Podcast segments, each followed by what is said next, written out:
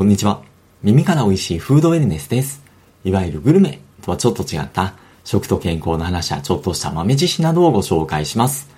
さて今回は髪の毛関連、もう髪の毛とホルモンと食事みたいな感じの話なんですけども、以前第161回の放送で、わかめを食べて髪が増えれば本当っていう話、あの、よくわかめを食べて髪がふさふさになるっていうじゃないですか。まあそれは本当っていう話を切り口に、割と全般的に薄毛に効果があるんじゃないかって言われる、まあ食事、食べ物とかの話をさせていただいたんですけれども、そこで紹介しきれなかった話で、よく男性ホルモンが多いと髪の毛が薄くなるみたいな話って聞いたりしませんでしょうか？ということで今回はちょっと間空いちゃったんですが、髪の毛編第2弾ということで、その髪の毛とホルモンとそれに関わる食事の話ができればというふうに思っています。さて、いろんな髪の毛と食事に関する本、切り口を見ている中で、一番この点詳しく書かれているなと思った本が、藤田光一郎さんってお医者さんが書かれた、55歳のハゲた私が76歳でふさふさになった理由っていう、非常にタイトル笑っちゃうような本なんですけども、この本では、本当にざっくり言うと、男性ホルモンには毛髪の育成を邪魔する働きがあって、一方では女性ホルモンには毛髪を育てる働きがありますっていうふうに言及がされています。じゃあなるべく男性ホルモンを減らした方がいいのかっていうと決してそういうわけではなくて、男性ホルモンは男性にとっても女性にとっても必須。そのやる気とか活力を生み出して、その筋肉とか骨とかを作り出す働きもあるので、そして一番有名なのがテストステロンっていうホルモンだと思うんですけども、このテストステロンホルモンにも決してその薄毛とかを起こす作用はないっていうふうに言われています。じゃあ何がよろしくないのかっていうと、ジヒドロテストステロンっていう名前のホルモンが薄毛の原因になるっていうふうに言われていて、毛根の末端に毛球っていう場所があって、その中の毛母細胞っていうところが細胞分裂を繰り返すことによって髪の毛は生み出されるので大事な場所なんですけども、このジヒドロテストステロンが毛母細胞の寿命を短くするっていうふうに言われていて、よく男性型脱毛症 AGA っていう言葉、よく電車の広告とかでも見かけたりしませんでしょうか？これも先ほどのホルモンが増えることによって髪の毛のサイクルが短くなることによって起こる脱毛症で、なのでこのホルモン別名脱毛ホルモンとかっていう風にも呼ばれたりするようです。なのでこのジヒドロテストステロンをなるべく減らす方が良さそうだねっていうような話なんですが、よくよく見るとテストステロンと名前がちょっと似ていますよね。テストステロンは 5α リクターゼっていう酵素によって先ほどのジヒドロテストステロンに変換をされるので、なのでこの 5α リクターゼっていう酵素の活性、働きと量を抑制することがどうやら大事みたいです。もちろん医療機関を受診したり、まあ薬を使ったりとかでこれを抑制するっていう話はあるんですけども、ここはもちろんフードウェルネスのチャンネルなんで、食事で少しでも何とかしたいっていうところで、この 5α リクターゼを抑制する作用があるって言われるのが亜鉛。 亜鉛の話、前回も出てきたんですけども、細胞分裂の時に使われたり、たくさんの種類の酵素の活性化とか生成に必要とされるっていうふうに言われるミネラルで、最近では免疫力の向上っていう関連でも注目されているミネラルなんですけども、今回の髪の毛関連で言うと、亜鉛不足によって脱げが増えて髪が痩せていったり、あとはまあ肌がカサカサになったり、あとは味覚にも関連しているって言われていて、亜鉛不足で未来っていう味覚を感知する細胞が減少するので、味覚障害の要因にもなるっていうのも言われたりします。亜鉛は一番多いのが牡蠣で、あとレバーとか卵とか、うなぎとか玄米とか納豆とかごまとかココアパウダーとか、そういったものに多く含まれていて、その一方で加工食品とかファーストフード系にはほとんど含まれていなくて、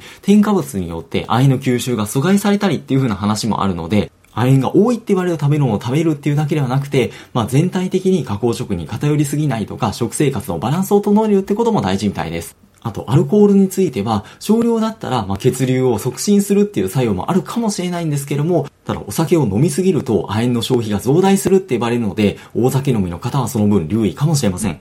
ちなみに男性ホルモンの話をしているので、女性関係ないわって思われたかもしれないんですが、女性でも男性ホルモンは分泌されていますし、特に過去に無理なダイエットを経験したことがある方、他にもストレス過剰な生活とか、まあ、更年期障害の経験とかによって、ホルモンのバランスが崩れて、女性ホルモンの量が減っている場合は、その分男性ホルモンが優位になって、その時、先ほど 5α リクターゼっていう酵素が毛母細胞にあると、女性であっても男性型脱毛が起こり得るってことになります。そういった意味では最初、女性ホルモンが毛髪を育てる働きがあるっていう話がちょっと出たんですけども、大豆製品に含まれるイソフラボンが女性ホルモンのエストロゲンと似た構造を持っているので、その働きを一部変わって行ってくれる。なので、更年期障害にはイソフラボンがいいみたいな話よく言われたりするんじゃないかなと思うんですけども、これ、日本人に聞く食事術っていう本からの引用なんですけども、被験者29人を対象に大豆イソフラボのサプリメントを取ってもらった実験によると、その3ヶ月後に被験者全員の血液中のジヒドロテストステロン、先ほどの抜け毛の原因になるホルモンの濃度が下がっていたっていうような結果が出たんだそうです。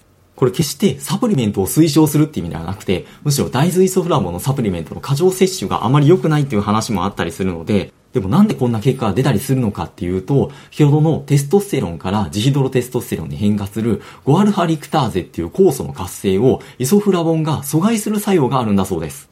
そういった意味でも女性だけではなくて男性も薄毛予防っていう観点で、もちろんそれだけではないんですけども、味噌とか豆腐とか納豆とか大豆製品を積極的に取るってことも寄与するのかもしれません。ちなみに、じゃあ動物性タンパク質が悪いかっていうと、それもそういうわけではなくて、コレステロール、コレステロールって聞くと、かつては悪者扱いされていた気がするんですけども、決してそういうわけではなくて、少々高めの方が長生きするっていう風な調査結果もあったりしますし、これまでできた男性ホルモン、女性ホルモンの原料にもなるっていう意味でも大切と言えそうです。ちなみに男性ホルモン自体も本当は減らさない方が良くて、年を取ると男性ホルモンってだんだん分泌が減ってくるんですけども、むしろそれに対抗しようとして、先ほどの強力な男性ホルモンであるデヒドロアンドステロンを産生しようとする作用が働くっていう側面もあるようです。そう言われると確かに年を取るに伴って薄毛が進行しやすいっていうのはちょっと加点がいくような気がしませんでしょうか。繰り返しにはなるんですが、男性ホルモンが悪いのではなくて、デヒドロアンドステロンを増やさないってことが大切なので、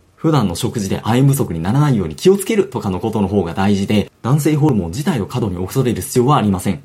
ただ、お肉とかは、例えば牛肉とかは亜鉛も豊富に含まれているので、そういった意味ではメリットはあるかもしれないんですけれども、食べ過ぎると、特に高脂肪のものを食べ過ぎると、腸内の悪玉菌が増えて腸内環境を悪化する要因になる。毛髪の健康は腸内細菌層の状態にも影響されるので、それが間接的に影響を及ぼすっていう可能性があるので、先ほどの藤田さんの本の中でも、まあ、お肉は週2、3回ぐらいでいいんじゃないかっていう風な話が出ていたりしました。絶妙ですね。まあ、ここは個人の判断によるんじゃないかなと思います。そしてホルモン関連で言うと、マザーホルモンとも言われる DHEA、DHA ではないです。DHEA で132回の放送でも1回取り上げたことがあるんですけども、DHEA は男性ホルモンとか女性ホルモンに変換される前の物質でもあるんですが、年を取るにつれてこの分泌量が減っていくっていうのも言われていて、一方で過去の調査では、長寿の人にはこの DHA の量が多いっていう風な報告もあったりするので、別名若返るホルモンっていうのも言われたりします。機能としては筋力を維持して代謝を高めて体脂肪を減らしたり、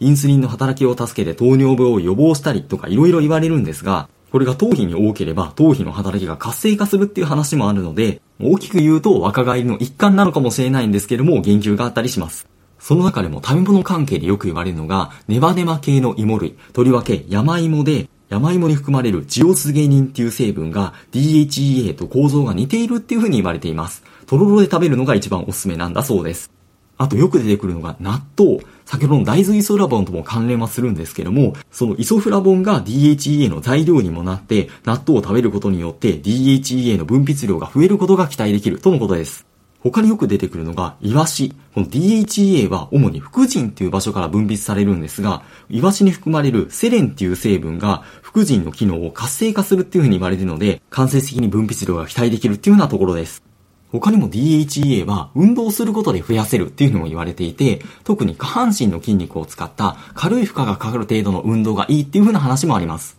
ただ特に激しい運動をした場合は、その分活性酸素の量が増えてしまうので、髪の毛っていう観点では、それ以外の観点もなんですけども、頭皮とか毛球とかが活性酸素によってダメージを受けやすい。それによって髪が痩せやすくなるっていう側面もなくはないようですので、その意味では活性酸素を除去するよう働きのあるフィトケミカルが含まれる野菜をしっかりとるとか、食事のバランスっていうのはやっぱり大事なのかなっていうようなところですね。ちなみにさっき出てきたコレステロールっていうのもそれ自体が悪者ではなくて、活性酸素と結びついてできる過酸化脂質っていうものが動脈硬化とかを進行させる原因物質になるので、そういった意味でも野菜しっかりとるとかっていうのは大事そうですよね。